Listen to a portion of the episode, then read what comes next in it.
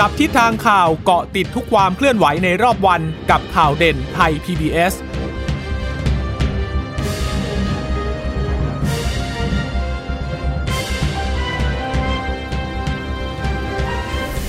สวัสดีค่ะ สวัสดีค่ะ ต้อนรับคุณผู้ฟังสู่ข่าวเด่นไทย PBS นะคะ เราพบกันเป็นประจำทุกวันจันทร์ถึงศุกร์บ่ายๆแบบนี้ครับเดตข้อมูลข่าวสารที่เกิดขึ้นในรอบวัน กับดิฉันจีราชาตาเอี่ยมรัศมีและคุณพึ่งนภาคล่องพยาบาลค่ะค่ะสวัสดีคุณผู้ฟังทุกท่านนะคะ ขอต้อนรับเข้าสู่ข่าวเด่นไทย PBS เจอกันเป็นประจำอย่างนี้นะคะ วันนี้ตัวเลข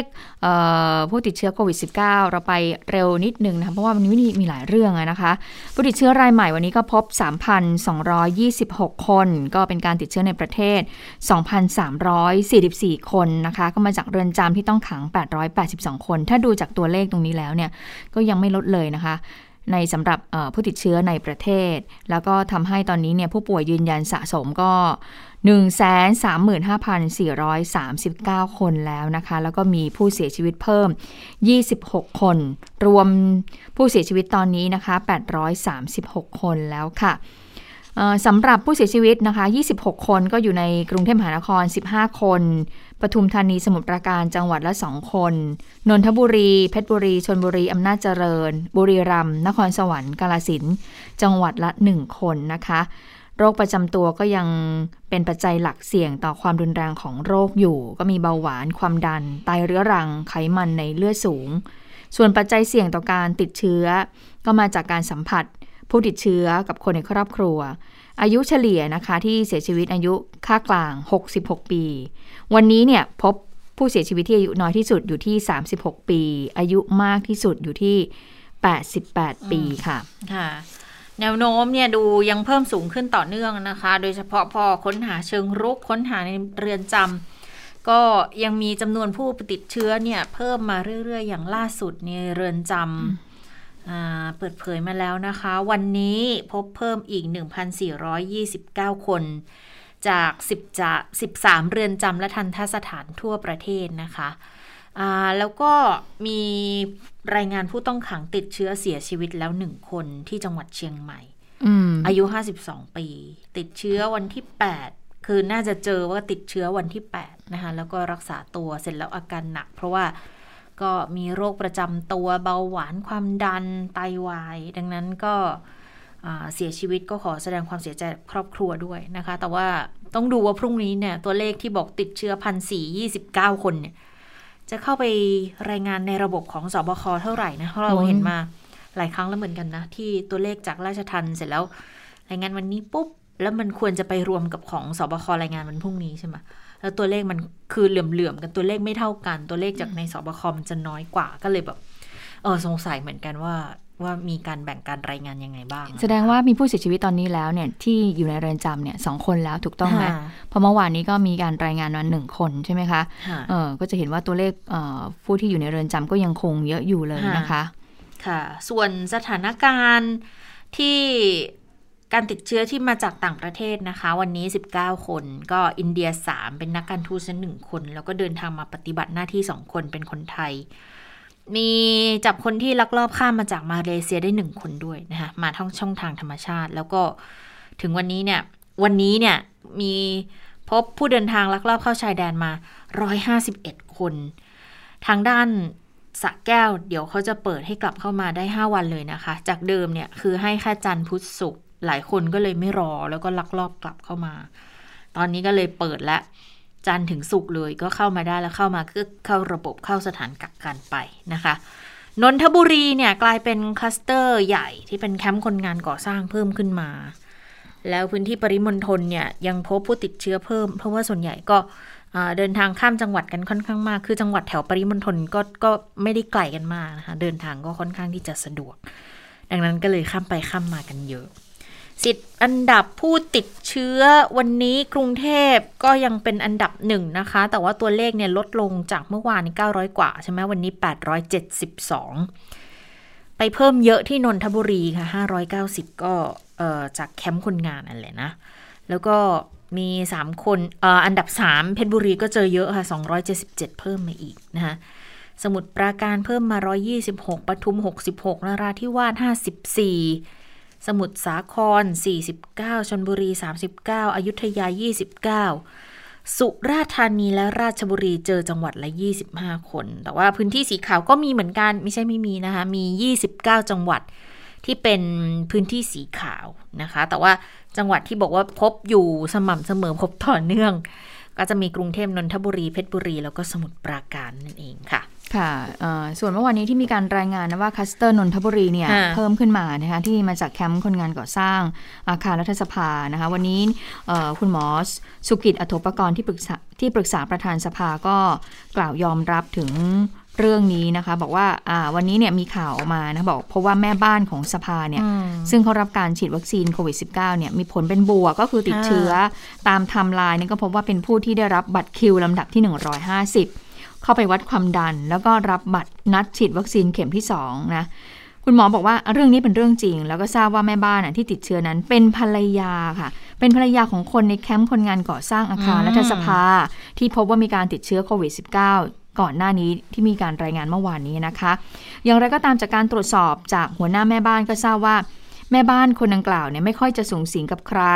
รับประทานอาหารคนเดียว ส่วนการเข้ารับบริการฉีดวัคซีน 22 23 พฤษภาคม ที่ทางสำนักเลขาธิการสภาจัดให้บริการนั้น ก็มีการเว้นระยะห่างดี ก็จึงมั่นใจระดับหนึ่งว่า ในวันนั้นน่ะที่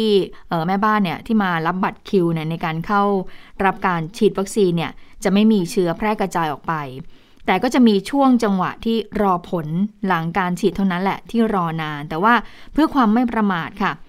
บอกว่าได้แจ้งไปยังบุคคลที่คาดว่าอยู่ใกล้ชิดให้ได้รับทราบแล้ว เบื้องต้นก็คาดว่าช่วงบ่ายก็จะทราบจำนวนนะผู้ที่สัมผัสเสี่ยงนะคะ วันที่สภาฉีดวัคซีนนั้นเนี่ย คุณหมอสุกิจอัธปกรณ์ก็บอกว่าก็ได้รับความชมนะ ว่ามีการจัดการเว้นระยะห่างได้ดีเยี่ยม ส่วนบุคลากรทางการแพทย์และผู้ให้บริการฉีดวัคซีนนั้นทราบว่าได้รับการฉีดวัคซีน 2 เข็มแล้ว จึงมั่นใจว่าเชื้อนั้นไม่แพร่กระจายออกไป ก็เลยบอกว่าอย่าไปตื่นตระหนกนะคะเพราะว่าสภาเนี่ยมีมาตรการดูแล แล้วก็เข้มงวดกับโรคตามมาตรฐานของสาธารณสุขอยู่แล้วนะคะ ก็ทีนี้ผู้สื่อข่าวเลยรายงานมาว่าวันนี้เนี่ย การให้บริการฉีดวัคซีนข้าราชการพนักงานลูกจ้างของสภาเนี่ยในวันที่ 22 23 พฤษภาคมที่ผ่านมาเนี่ยนะ ก็คืออก็เป็นความร่วมมือของรัฐสภากับโรงพยาบาลนพรัตน์ราชธานีกรมการแพทย์ ก็พบว่ามีผู้เข้ารับบริการฉีดวัคซีนประมาณ 2,000 คนค่ะเพราะฉะนั้นก็ต้องบางทีคนก็ไม่รู้เนาะไปไปฉีดวัคซีน แต่ก็เอิญก็ติดเชื้อนี่ก็ต้องระวังเหมือนกันนะคะ ค่ะ คือคือมันก็แสดงเห็นว่าถึงฉีดวัคซีนแล้วก็ยังติดได้อยู่นั่นแหละ ก็เป็นข้อมูลที่ต้อง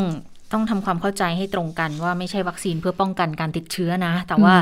เป็นวัคซีนที่ป้องกันอาการป่วยรุนแรง แล้วก็ลดความเสี่ยงในการเสียชีวิตแล้วแม่บ้านคนนี้ก็อยู่ในระหว่างการรอเข็มที่สองด้วยค่ะ ก็ต้องระวังแล้วก็สภานอกจากว่าการก่อสร้าง จะมีคนงานที่ติดเชื้อครึ่งครึ่งแล้วนะ โอ้เกินครึ่งนะ มีแม่บ้านที่ติดเชื้อด้วยนะอาจจะต้องคุมเข้มไหมเนี่ยจะเปิดสภากันอยู่ใช่จะเปิดสภาอยู่แล้วก็คงต้องคุมเข้มมีมาตรการที่รัดกุมนะคะค่ะแต่ถ้ามาดูเเรื่องของสบควันนี้ ก็ที่ถแถลงตัวเลขไว้เนี่ยในกรุงเทพก็มีการอัปเดตถึงคลัสเตอร์เฝ้าระวังตอนนี้ 33 ที่นะคะ ที่รายงานเพิ่มก็คือคันนายาว ตลาดสายเนตรนะคะ ปรากฏว่ามีคนไทยมีคนกัมพูชาอาศัยอยู่นานแน่นตรงนี้เนี่ยติดเชื้อเพิ่ม 6 คน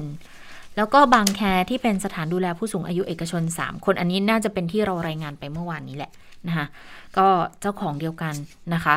เขาก็ลงพื้นที่ไปดูปรากฏว่าสถานดูแลผู้สูงอายุแห่งแรกเนี่ยไปเจอ 16 แห่งที่ 2 อีกแห่งละ 3 ผู้ติดเชื้อก็มีทั้งผู้สูงอายุและคนที่ดูแลด้วย ก็เลยคัดแยกระดับกันเรียบร้อยละอาการหนักส่งโรงพยาบาลเอาเครื่องโมบายเอ็กซเรย์ไปเอ็กซเรย์ปอดให้ผู้ป่วยเลยว่าติดเชื้อที่ปอดไหม คนที่ผลเป็นลบต้องแยกตัว แล้วก็ต้องตรวจซ้ำด้วยนะคะปัจจัยเสี่ยงอย่างที่บอกก็คือผู้ดูแลนี่แหละ เขาเดินทางไปมาระหว่างสถานดูแลเหล่านี้ มีพนักงานความความสะอาดมีญาติมาเยี่ยม แล้วก็เลยดูแล้วอาจจะอาจจะละหลวมเรื่องของหน้ากากอนามัยการระบายอากาศนะคะ แล้วก็ผู้สูงอายุบางทีเขาอยู่เขาก็รวมกลุ่มทำกิจกรรมกันอะเนาะ แล้วผู้ดูแลบางคนอาจจะไม่ได้เข้มงวดในเรื่องของการเปลี่ยนถุงมือในการดูแลผู้สูงอายุก็เลยมีการติดเชื้อกันไปในลักษณะนี้ด้วยนะคะ ดังนั้นก็ต้องดูแลกันให้ดี แล้วก็คลัสเตอร์ที่พักคนงานที่เราบอกนะนนทบุรีไซงานเนี่ยอยู่ดุสิตแต่ที่พักอยู่นนทบุรีนะคะก็เป็นกลุ่มคนงานที่ทำงานเขตดุสิตก็คือสภาเนี่ยแหละเนาะอาคารรัฐสภาเนี่ยนะคะ ก็ทีนี้ก็ต้องเสนอสบคชุดเล็กและ เรื่องมาตรการระดมตรวจเชิงรุกในแคมป์คนงาน เพราะ 50 เขตในกทมเนี่ยค่ะ มีแคมป์คนงาน 409 แคมป์แรงงานรวม 62,000ส่วนใหญ่เป็นแรงงานข้ามชาติด้วย ทีนี้สำนักงงานประกันสังคมเขาจะมาดูเเรื่องของการตรวจเชิงรุกเนี่ย ก็จะมารับผิดชอบส่วนนี้คือประมาณ 50,000 คน ส่วนอีกหมื่นสองเดี๋ยวกทมจะจะดูแลเองนะคะ ของทางสำนักอนามัยเขาจะเป็นคนดูแลด้วยค่ะ ซึ่งเรื่องแคมป์คนงานก่อสร้างที่พบแพร่ระบาดในหลายพื้นที่วันนี้เนี่ยทางโฆษกกทมก็มีการพูดถึงเหมือนกันนะคะ ว่าก่อนหน้านี้เนี่ยก็เป็นการขอความร่วมมือ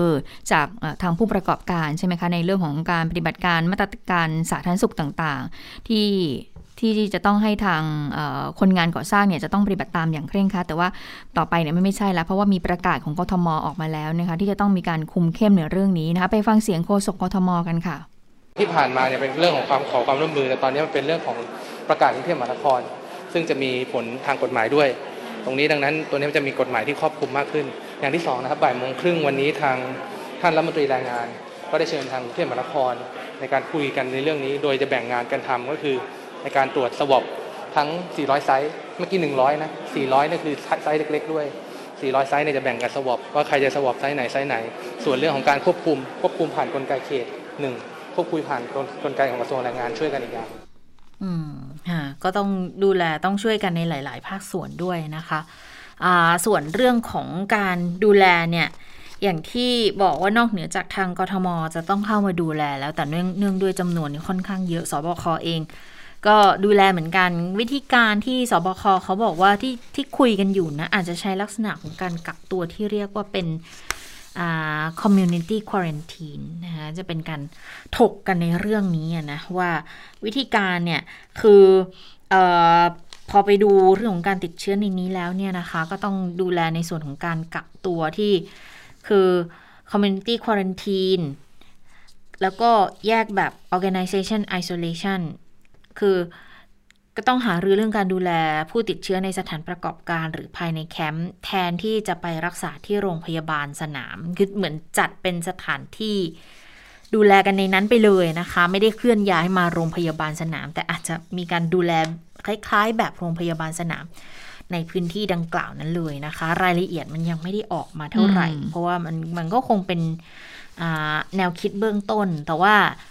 การปรับแผนเพื่อเฝ้าระวังอย่างเป็นระบบเนี่ยเขาจะต้องใช้การตรวจคัดกรองที่เร็วขึ้นอย่างที่เราบอกเมื่อเมื่อสักครู่ว่าประกันสังคมรับไปห้าหมื่น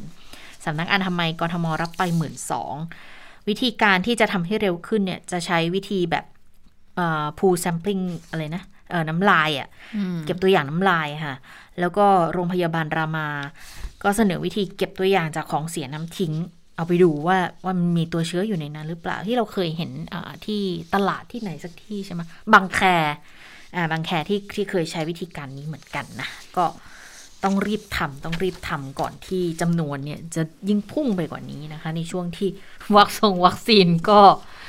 เออยังไม่รู้แหละว่าว่าจะได้ฉีดกันเร็วช้าแค่ไหน แต่แน่ๆเจ็ดคงเริ่มอะค่ะ แต่ว่าจะเป็นวัคซีนตัวไหนเดี๋ยวค่อยดูกันอีกที นะคะค่ะ แต่ว่าแน่นอนก็คือซิโนแวคแหละ แต่ว่าเอสตราเซเนกาเนี่ยจะเข้ามาในช่วงวันไหนเนี่ยก็ยังยังไม่ได้รับคำยืนยันนะคะ จากทางคุณแอนทิน เดี๋ยวมีเสียงคุณแอนทินด้วย แต่ว่าเราไปเรื่องนี้ก่อนเรื่องของวัคซีนนะคะเนื่องจากว่ากรุงเทพมหานครก็ยังพบพื้นยังพบผู้ติดเชื้อสูงอยู่นะอย่างวันนี้เนี่ยแปดร้อยกว่าคนแปดร้อยกว่าคนเนี่ยถ้าไปดูตัวเลขก่อนหน้านี้ก็ถือว่าลดลงมาบ้างนะเพราะก่อนหน้านี้คือเก้าร้อยปิ่มปิ่มพัน บ้างนะคะ แต่ว่าวันนี้ก็ลดลงมาบ้างแล้ว ทีนี้วันนี้กทมก็มีการถแถลงข่าวค่ะ ร่วมกับหน่วยงานที่เกี่ยวข้องร่วมกับภาคีเครือข่าย มีการเปิดตัวระบบลงทะเบียนฉีดวัคซีนโควิด -19 นะคะ ก็ใช้ชื่อว่าไทยร่วมใจกรุงเทพปลอดภัย อำนวยความสะดวกให้กับประชาชนในพื้นที่กรุงเทพนะคะ ให้เข้ารับการฉีดวัคซีนโควิด -19 นอกโรงพยาบาลได้อย่างรวดเร็วนะคะ โดย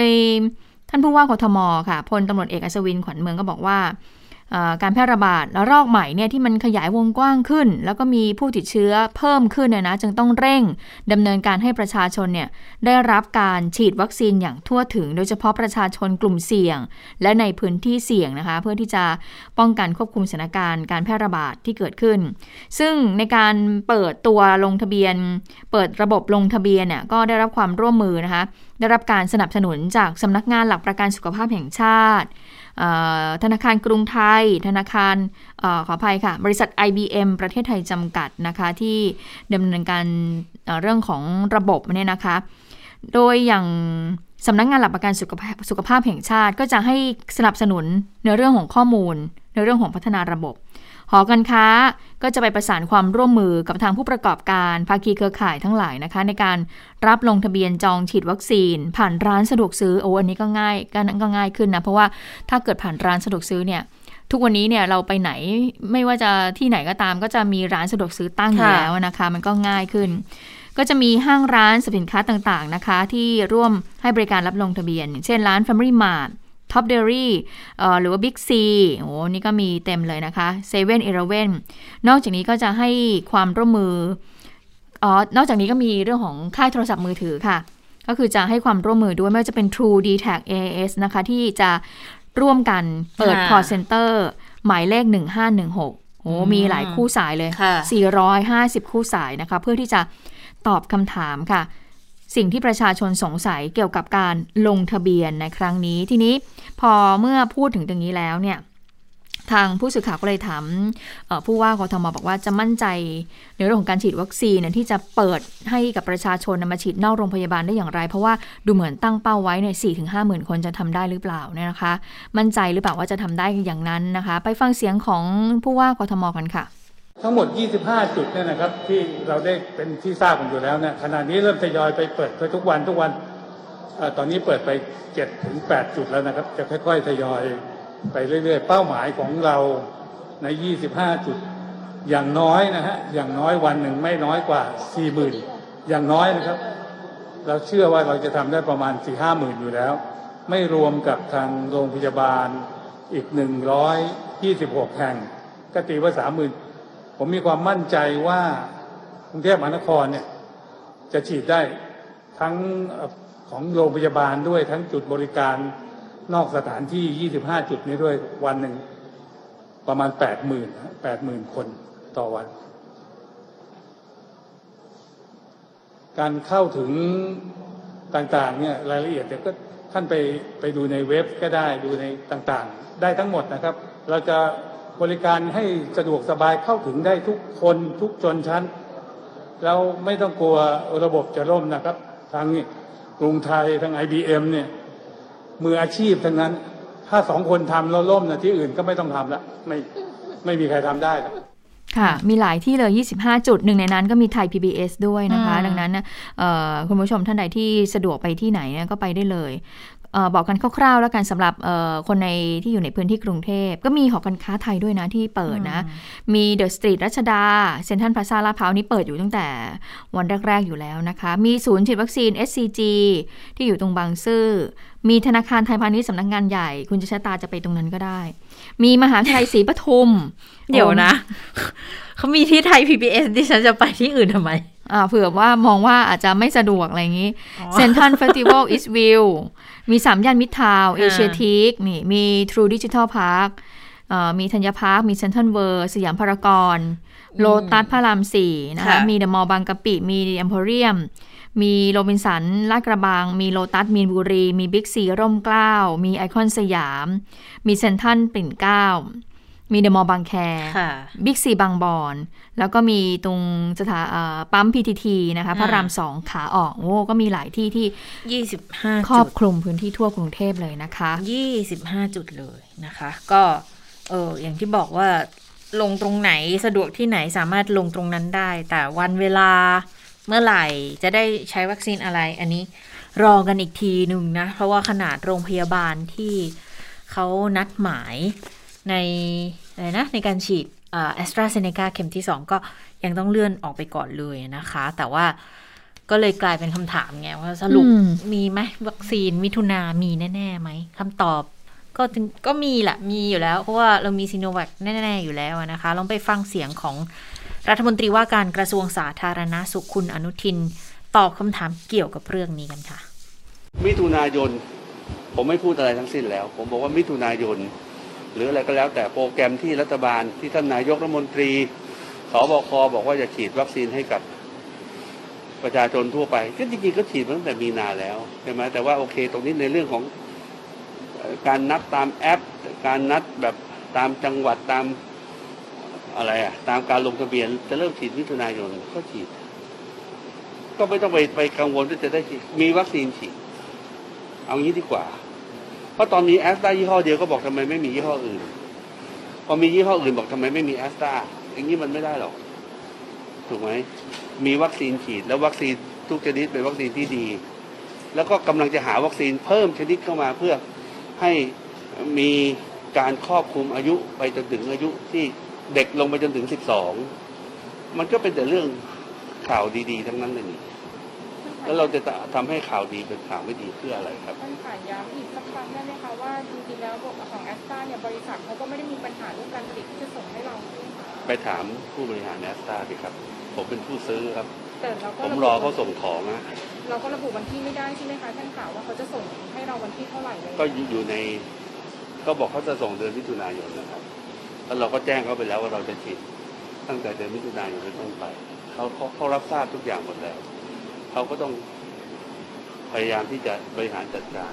อืม เปิดกว้างมากในเดือนมิถุนายนนะคะ จากเดิมพี่บอกว่า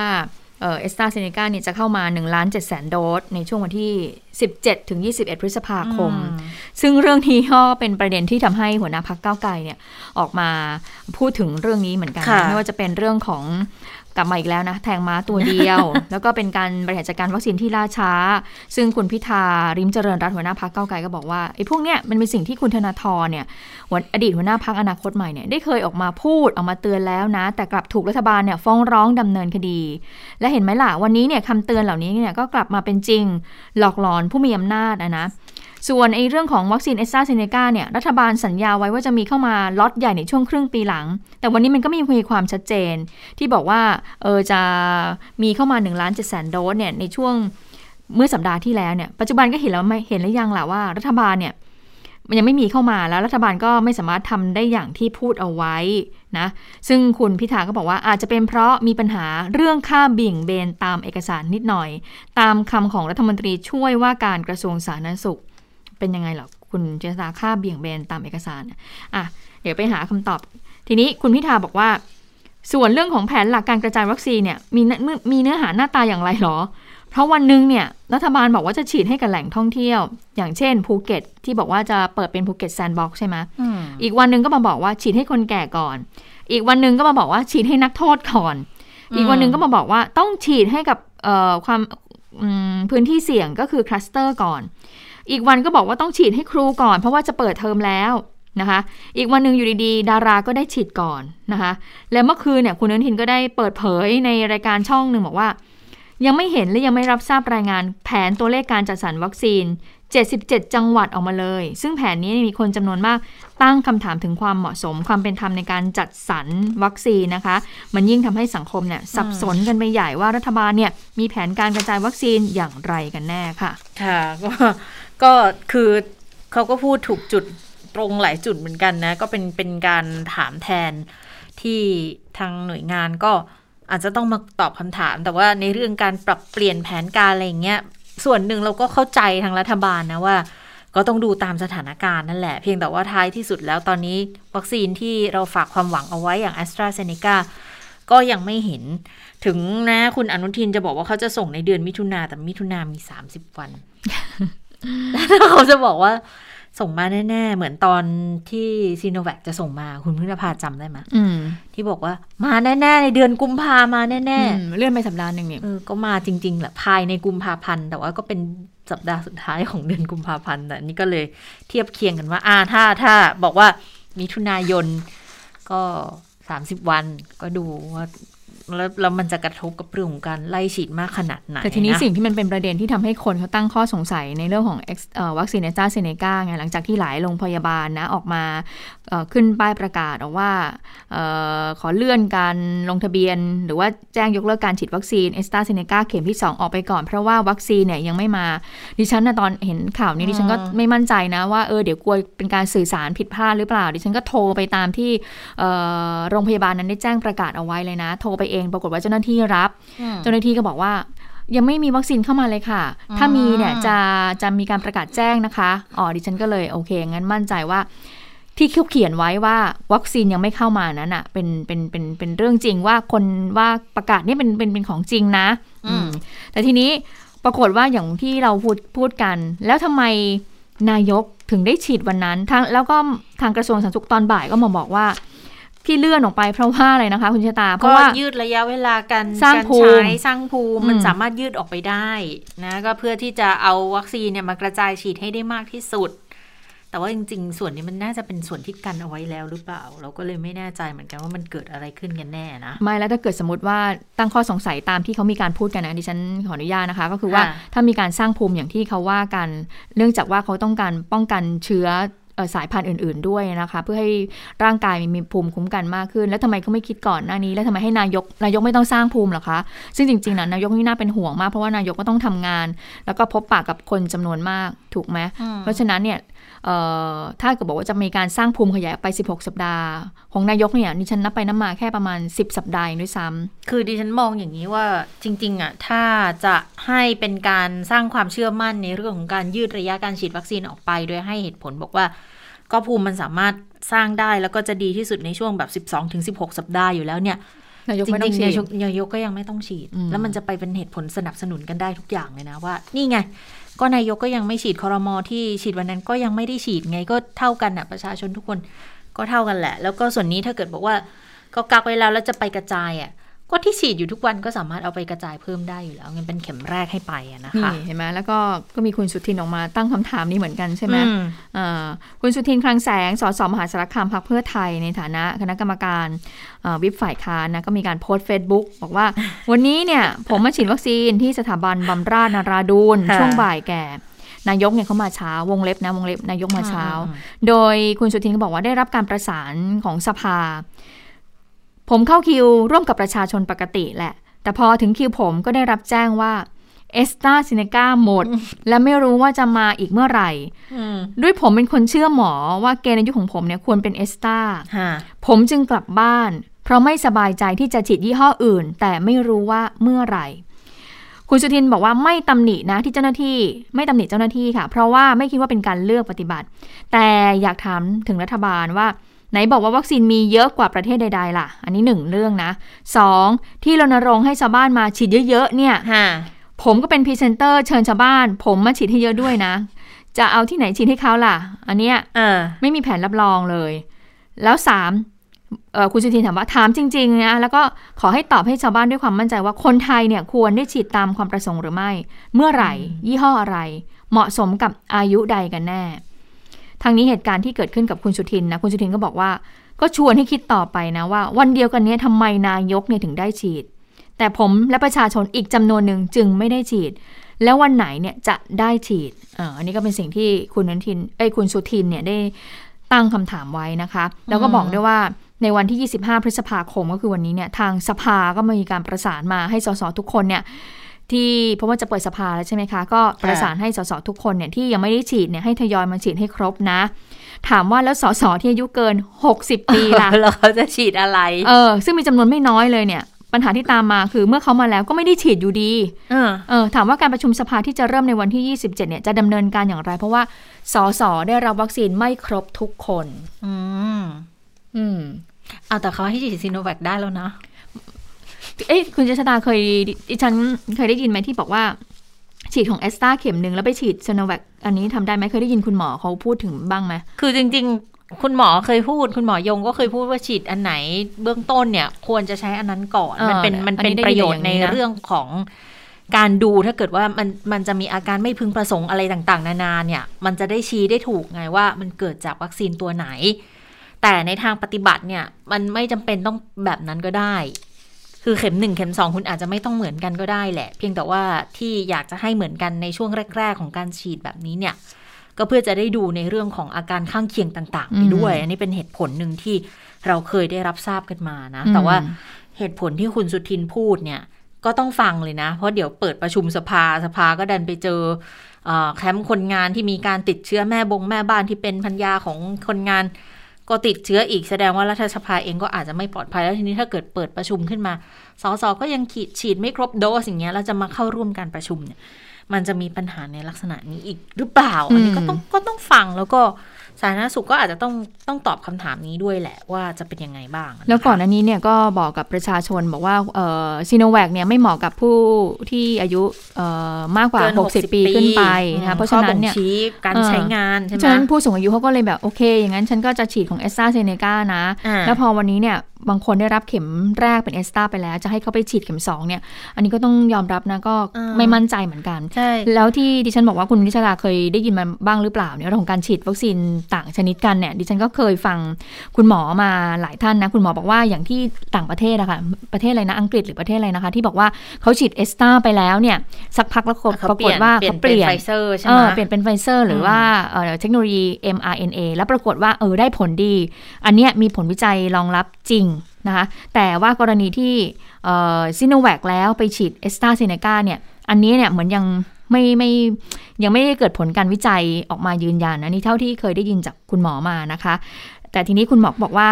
ถ้ามีการฉีดวัคซีนเนี่ยอย่างถ้าซีโนแวคเนี่ยฉีดเข็มแรกไป เข็มที่ 2 ก็ควรเป็นซีโนแวค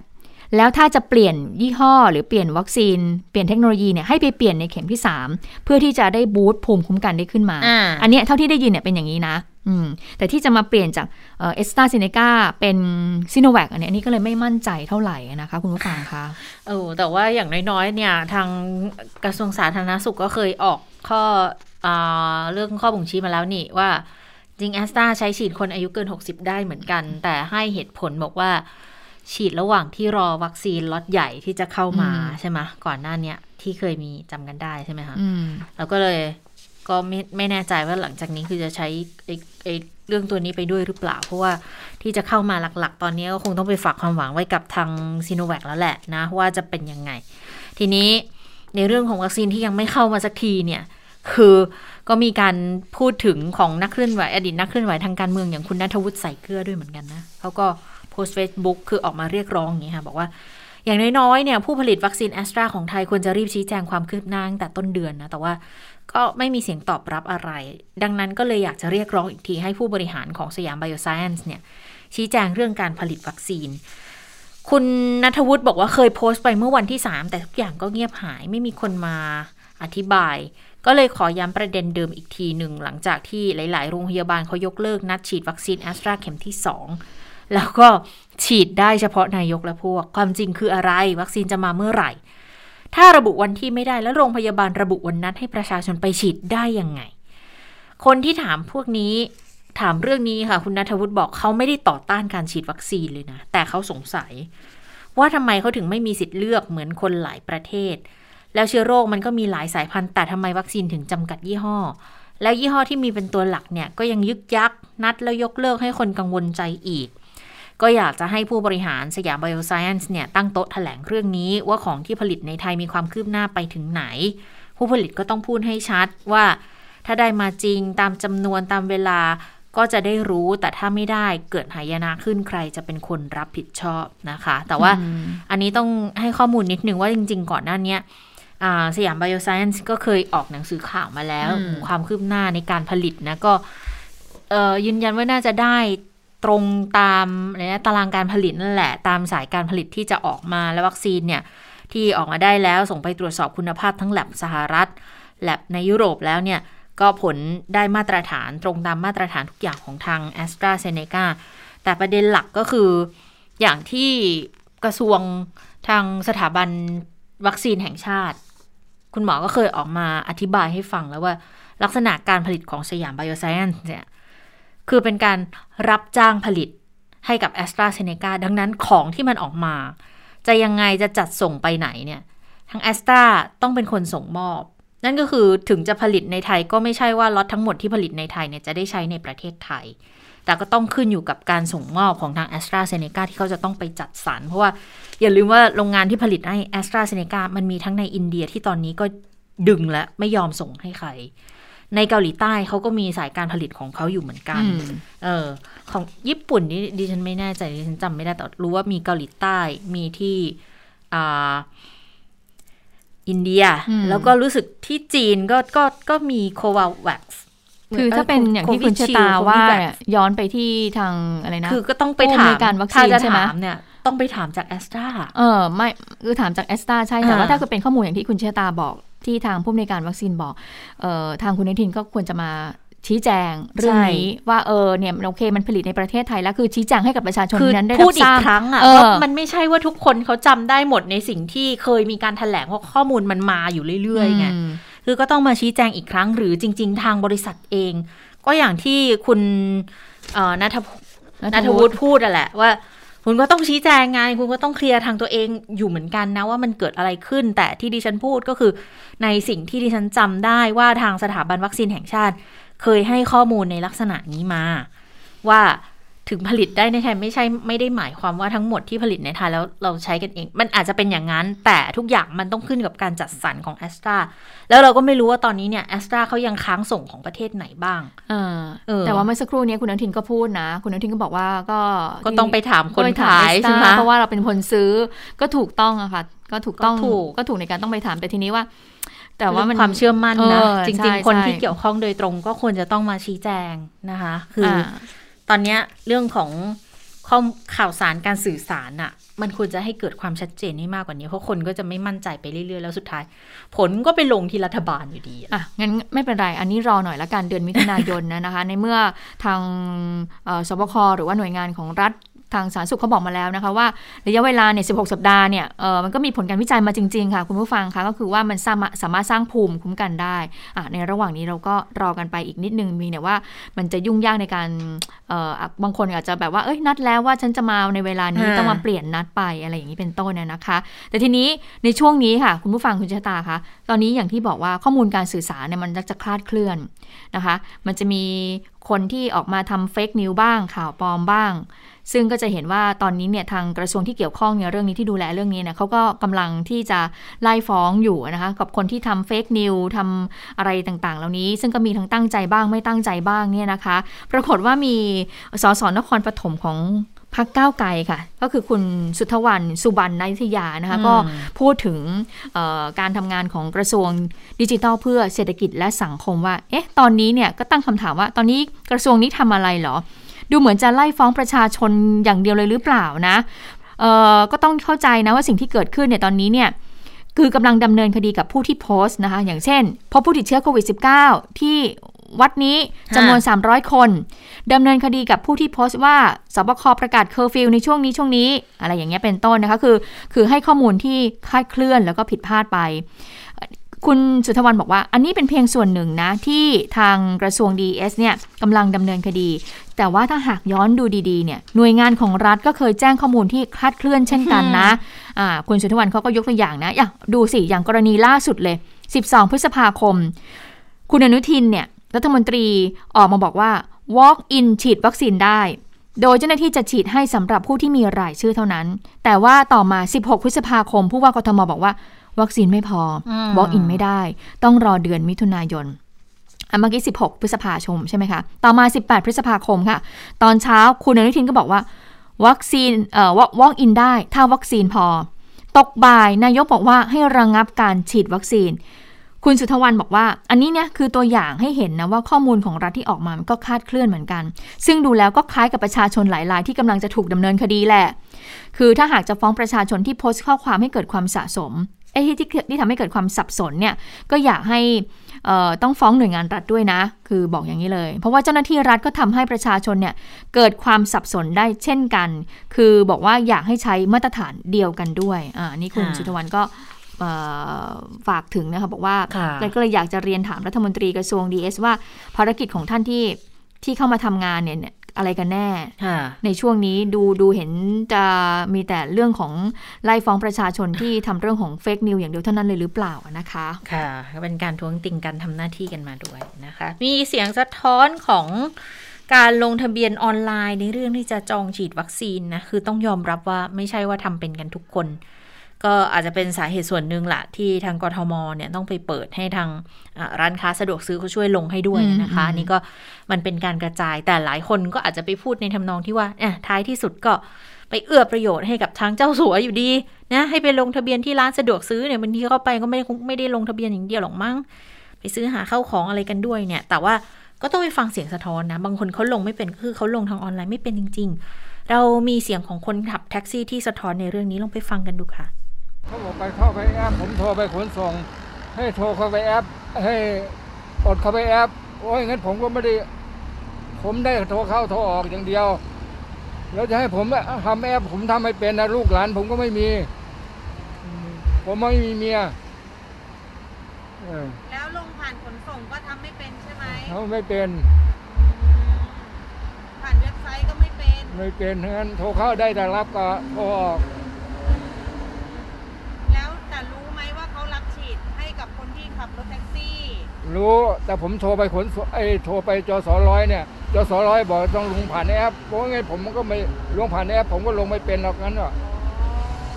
อยากให้เขาแบบว่าปรับลงยังไงให้เราไหมอะเออก็ถึงว่าต้องโทรไอ้โทรศัพท์เนี่ยคนอายุมาก ถามว่าคนอายุมากเนี่ยลงผ่านแอปได้ไหม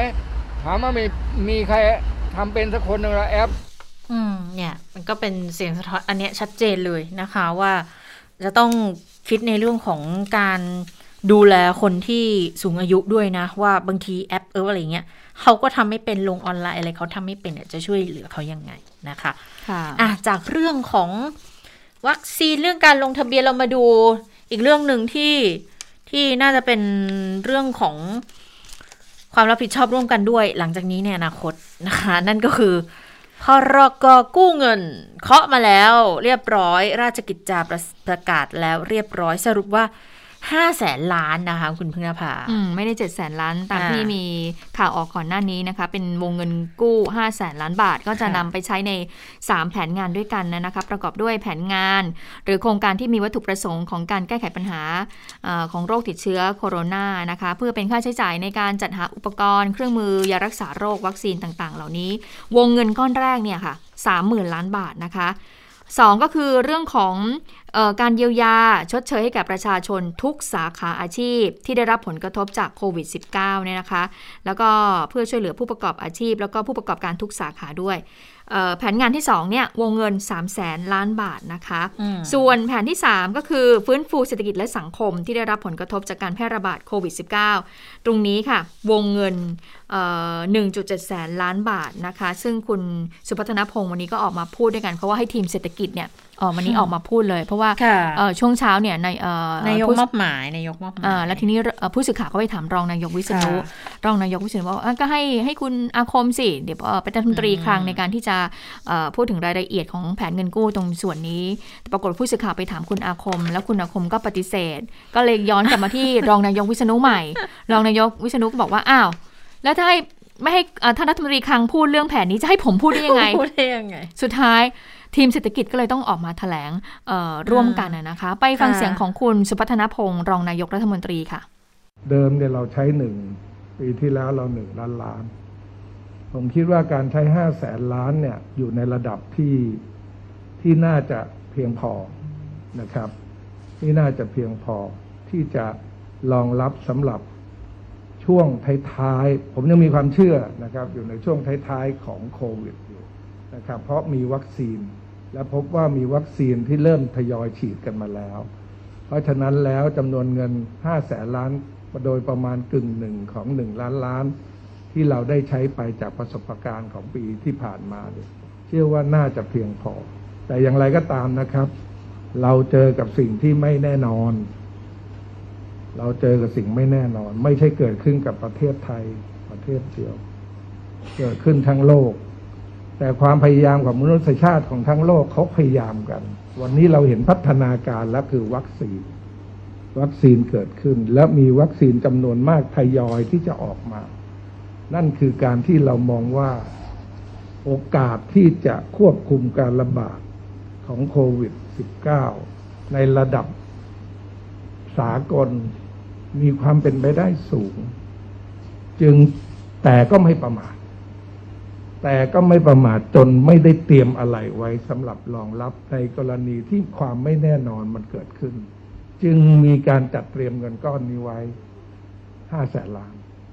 และอย่าลืมนะครับสามแสนห้าหมื่นล้าน ก็ยังมีการจัดเตรียมรอไว้แล้วสำหรับผู้ประกอบการรายย่อย และยังมีอีกสี่แสนล้านในการสร้างความมั่นคงเรื่องเสถียรภาพระบบทางการเงิน ไม่ได้ดูเพียงมิติเดียว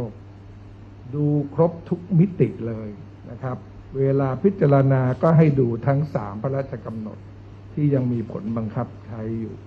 นะครับ ค่ะ ทางด้านคุณอาคมเติมพิทยาภัยศิษย์รัฐมนตรีคลังก็บอกว่าจากสถานการณ์โควิดเนี่ยนะคะ ก็ทำให้การขยายตัวทางเศรษฐกิจเนี่ยปรับลดลงเหลือ 1.5 ถึง 2.5 ดังนั้นจึงมีความจำเป็นนะคะที่จะต้องออกพรกกู้เงินดังกล่าว เพื่อรักษาความปลอดภัยสาธารณะ รักษาความมั่นคงทางเศรษฐกิจ แล้วก็เป็นสถานการณ์เร่งด่วนนะที่ไม่อาจหลีกเลี่ยงได้ โดยกรอบวงเงิน 5 0 0แสนล้านบาทก็เป็นกรอบ วงเงินที่มองว่ามีความเหมาะสมที่ช่วยเหลือเยียวยา แล้วก็ฟื้นฟูเศรษฐกิจของประเทศได้ ซึ่งก็จะทำให้ปี 64 และปี 65 ขยายตัวได้ร้อยละ 1.5 นะคะ แล้วก็บอกด้วยว่าการกู้เงินครั้งนี้เนี่ยก็จะทำอย่างระมัดระวัง ซึ่งก็จะมีหนี้สาธารณะเพิ่มขึ้นต่อ GDP นะคะอืม58.56%ก็ถือว่ายังอยู่ในกรอบที่กำหนดไว้คือ 60%ค่ะค่ะสำหรับพรกดังกล่าวก็ผ่านการพิจารณาจากสำนักงานเลขาธิการคณะรัฐมนตรีแล้ว จากนี้ก็คือจะเข้าสู่รัฐสภาอืมก็คือก็น่าจะมีการพิจารณากัน แต่เห็นคุณเอ่อ ใครนะครับคุณชินวรบุญยเกียรติมั้งบอกว่าอาจจะมีการพิจารณาต่อหลังจากร่างพรบงบประมาณรายจ่ายประจำปี 65 ก็คือจะไปพิจารณาในสัปดาห์หน้าเลยเหรออ่าใช่ตอนแรกเห็นบอกว่าสัปดาห์นี้เอาให้จบ ถ้าเกิดว่าลงราชกิจจาแล้วนะคะ ก็เดี๋ยวรอดูว่าจะเป็นยังไง แต่ว่าตอนนี้เนี่ยได้เวลาของต่างประเทศแล้ว สวัสดีคุณสวรักษ์ค่ะ สวัสดีค่ะ สวัสดีค่ะ คุณผู้ฟัง สวัสดีทั้งสองท่านค่ะ อ่าเอาไปดูเรื่องใกล้ๆบ้านเราก่อนดีกว่านะคะ ที่ประเทศมาเลเซียในกรุงกัวลาลัมเปอร์ช่วงเย็นของเมื่อวานนี้นะคะ ซึ่งอ่าเป็นช่วงเวลาเร่งด่วนเหมือนกันนะคะ เวลาประมาณ2ทุ่ม45 นาทีตามเวลาท้องถิ่นในกรุงกัวลาลัมเปอร์ ปรากฏว่าเกิดอุบัติเหตุค่ะ คือในมาเลเซียเนี่ยเขาใช้เอ่อรถรถแบบรถรางเบานะคะ แต่ว่าเทคโนโลยีเขาค่อนก้าวหน้ามากนะ เพราะว่าเขาใช้ระบบรถไฟแบบไร้คนขับ ก็คือบังคับจากศูนย์ควบคุมนะคะ ปรากฏว่าเมื่อวานนี้เกิดอุบัติเหตุรุนแรงพอสมควรเลยค่ะ ปรากฏว่ามีรถไฟช่วงที่แล่นอยู่ในใต้ดินสองขบวนชนประสานงากันนะคะ ขบวนหนึ่งเนี่ยเป็นรถเปล่าที่เพิ่งจะซ่อมบำรุงเสร็จ แล้วก็เขาก็ออกมาทดสอบระบบ ซึ่งรถไฟขบวนเปล่ามีคนขับนะคะ แต่ว่ารถอีกคันหนึ่งที่ประสานงากันเนี่ย เป็นรถไฟที่มีผู้โดยสารเต็มขบวน แต่คันนั้นไม่มีคนขับ ปรากฏว่าชนประสานงากันนะคะ แล้วก็ดูจากภาพมีคนทวิตอ่าโพสต์ในสื่อสังคมออนไลน์ ภาพน่ากลัวมาก เพราะว่า คือเวลาคนที่เดินเดินทางด้วยรถไฟใต้ดินอะไรแบบเนี้ยคือถ้าไม่เกิดเหตุอะไรขึ้นก็จะไม่ค่อยระวังตัวกันใช่ไหมคะ แต่ทีนี้พอแรงประทะกันเนี่ย แน่นอนถ้าไม่ได้ยึดให้มั่นเนี่ย ก็กระเด็นกระดอนไปนะคะ ก็ปรากฏว่าทำให้มีผู้บาดเจ็บมากกว่า 200 คนนะคะ ส่วนใหญ่ก็คือถ้าโชคดีหน่อยก็คือ ฟกช้ำดำเขียวอาการไม่หนักมาก แต่มีคนที่มีอาการหนักถึงขั้นวิกฤตเนี่ยหกคนด้วยกันนะคะ สาเหตุหลักๆก็คือ คือพอไม่ได้ระวังตัวแล้วเวลาเกิดแรงเหวี่ยง อาจจะศีรษะไปกระแทกกับเอ่อชิ้นส่วนของรถไฟนะคะ ก็เป็นภาพเหตุการณ์ที่ น่ากลัวมากเหมือนกันค่ะ ล่าสุดนะคะ ทางการของมาเลเซียก็มีคำสั่งให้ตรวจสอบว่า เหตุการณ์ในลักษณะนี้เกิดขึ้นได้อย่างไร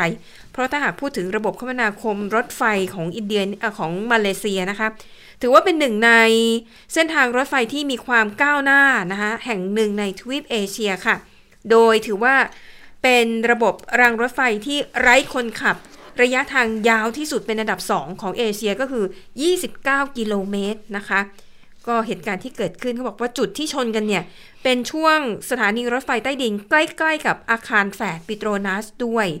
ตอนนี้ค่ะ นายกรัฐมนตรีของมาเลเซีย บอกว่าเหตุการณ์ที่เกิดขึ้นถือว่าเป็นเรื่องร้ายแรง และเจ้าหน้าที่ที่เกี่ยวข้องนั้นจะต้องตรวจสอบหาสาเหตุ เพื่อป้องกันไม่ให้เกิดเหตุการณ์แบบนี้ขึ้นอีกในอนาคตนะคะ ส่วนที่ประเทศญี่ปุ่นนะคะอย่างที่เราทราบกันดีว่า เเกิดการระบาดระลอกใหม่นะคะจนทำให้ต้องมีการยกระดับมาตรการควบคุมกันอีกรอบหนึ่งทั้งในกรุงโตเกียวแล้วก็โอซาก้าเนี่ยต้องประกาศใช้สถานการณ์ฉุกเฉิน แล้วก็มีการเลื่อนไปเรื่อยๆนะคะคาดว่าสถานการณ์ฉุกเฉินนั้น จะถูกประกาศใช้ไปจนถึงวันที่ 31 พฤษภาคมนี้เป็นอย่างน้อยค่ะ แต่ปรากฏว่า ล่าสุดนะคะ ทางศูนย์ควบคุม แล้วก็ป้องกันโรคติดต่อของสหรัฐอเมริกาหรือ CDC แล้วก็กระทรวงการต่างประเทศ ได้ยกระดับคำเตือนค่ะ บอกว่าชาวอเมริกันขอให้หลีกเลี่ยงการเดินทางไปญี่ปุ่นทุกกรณี เนื่องจากว่าสถานการณ์การระบาดในญี่ปุ่นตอนนี้ มีความเสี่ยงที่จะทำให้ติดเชื้อโควิด -19 แล้วก็อาจจะทำให้แพร่เชื้อได้นะคะ แม้ว่าคุณจะได้รับวัคซีนโควิด -19 ครบโดสแล้วก็ตาม ดังนั้นเลี่ยงไปญี่ปุ่นในทุกๆกรณีนะคะ ซึ่ง ทางกระทรวงการต่างประเทศสหรัฐเนี่ยนี่เป็นการยกระดับคำเตือนที่เป็นระดับสูงสุดเลยนะ แต่คำเตือนก็คือคำเตือนนะคะ ไม่ใช่คำสั่งห้ามดังนั้น คือถ้าจะไปจริง ๆ ก็ยังได้อยู่ เพียงแต่ว่า เวลาซื้อประกันการเดินทางที่ดูแลเรื่องสุขภาพเนี่ยค่าค่าประกันในส่วนนี้เนี่ยที่ไปญี่ปุ่นอาจจะแพงกว่าประเทศอื่น ๆนะคะ ในขณะที่สำนักข่าวบลูมเบิร์กของสหรัฐอเมริกาค่ะ ระบุว่าการยกคำเตือนของอเมริกาในครั้งนี้ส่งผลกระทบต่อญี่ปุ่น ที่กำลังจะเป็นเจ้าภาพจัดการแข่งขันโอลิมปิกฤดูร้อน จะเริ่มในวันที่ 23 กรกฎาคมนี้นะคะ เพราะที่ผ่านมาญี่ปุ่นพยายามสร้างความเชื่อมั่นให้กับทั้งประชาชนในประเทศแล้วก็ประชาคมโลกว่าญี่ปุ่นนั้น พร้อมที่จะเป็นเจ้าภาพจัดการแข่งขันกีฬาโอลิมปิกนะคะ แต่พอประกาศออกมาแบบนี้เนี่ยที่หลายคนคิดก็คือ แล้วทีมนักกีฬาจากต่างชาติเนี่ย จะเอายังไง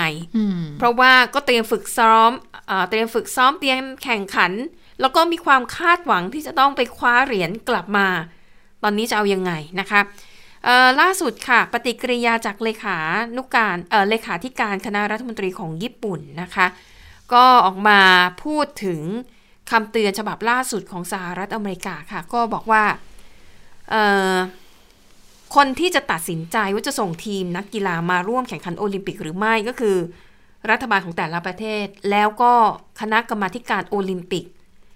ซึ่งในส่วนของอเมริกาเนี่ยแม้จะมีคำเตือนแบบนั้นออกมานะคะ แต่จนถึงตอนนี้อเมริกานั้นก็ยังยืนยันนะคะว่า จะสนับสนุนการเป็นเจ้าภาพโอลิมปิกของญี่ปุ่น ให้จัดงานได้อย่างราบรื่นแล้วก็ประสบความสำเร็จนะคะ ในขณะที่ คณะกรรมาการทั้งโอลิมปิก แล้วก็พาราลิมปิกของอเมริกาเนี่ยก็บอกว่ามั่นใจในการเป็นเจ้าภาพของรัฐบาลญี่ปุ่น ว่าจะดูแลเรื่องของมาตรการรักษาความปลอดภัย แล้วก็เรื่องสุขอนามัยได้เป็นอย่างดีนะคะ ก็แน่นอนคร่าวๆที่ญี่ปุ่นได้วางกฎเกณฑ์มาแล้วสำหรับการเป็นเจ้าภาพในครั้งนี้ก็คือ จะมีการตรวจสวอปนะคะเพื่อหาเชื้อโควิด -19 ทั้งนักกีฬาแล้วก็ทีมเจ้าหน้าที่คือบ่อยมากนะคะ นักท่องเที่ยวชาวต่างชาติที่จะเข้าไปดูการแข่งขันทำไม่ได้นะคะ ญี่ปุ่นไม่ให้เข้า ก็ทำเรื่องคืนตั๋วเข้าชมไป แล้วก็การแข่งขันนัดแรก ๆ ที่กำลังจะเกิดขึ้นเนี่ย จะเกิดขึ้นที่นครโอซาก้านะคะ เพราะว่าจะมีการแข่งขันวิ่งมาราธอน เดี๋ยวเขาจะเริ่มเปิดตัวกันที่นั่นก่อน ซึ่งตอนนี้เนี่ยก็กำลังมีการเตรียมความพร้อมเหมือนกันนะคะ ปิดท้ายค่ะ ไปดูเรื่องราวของอ คุณหยวนหลงผิงนะคะ คนนี้อายุ 91 ปีเสียชีวิตไปนะคะ จากอาการอวัยวะล้มเหลว หยวนหลงผิงนะคะ ได้รับการยกย่องจากชาวจีนทั่วประเทศนะคะ ในฐานะที่เป็นบิดาแห่งข้าวลูกผสมหรือว่าข้าวไฮบริดค่ะ คุณหลงผิงเนี่ยคือเป็นนักวิทยาศาสตร์ที่พัฒนาสายพันธุ์ข้าวที่ให้ผลผลิตสูงกว่าข้าวสายพันธุ์เดิม 20%นะคะ อย่าลืมว่าในช่วงที่จีนมีการปฏิวัติวัฒนธรรมในยุคที่เหมาเจ๋อตุงยังมีชีวิตอยู่เนี่ย ตอนนั้นจีนประสบกับปัญหาอดอยากอย่างมากนะคะ แล้วก็การพัฒนาข้าวสายพันธุ์ลูกผสมขึ้นมาเนี่ย มันช่วยให้จีนเนี่ยหลุดพ้นจากภาวะอดอยากแล้วก็หิวโหย ซึ่งผลงานข้าวพันธุ์ไฮบริดเนี่ยนะคะ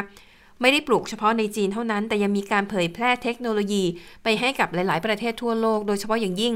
ในทวีปเอเชียแล้วก็แอฟริกานะคะ ดังนั้นค่ะ ชื่อของหยวนหลงผิงเนี่ยจึงได้รับการยกย่องจากทั่วทั้งประเทศจีนแล้วก็จากต่างชาติด้วยนะคะ และที่สำคัญเนี่ยก็เพิ่งจะได้รับรางวัลเหรียญเกียรติยศแห่งชาติ เป็นหนึ่งในรางวัลสูงสุด ของประเทศจีนนะคะ ก็ถึงแก่อสัญญกรรมไปแล้ว ด้วยวัย 91 ปีค่ะ ค่ะ และทั้งหมดก็คือข่าวเด่นไทย PBS วันนี้เราทั้ง 3 คนลาไปก่อนนะคะ สวัสดีค่ะ สวัสดีค่ะ สวัสดีค่ะ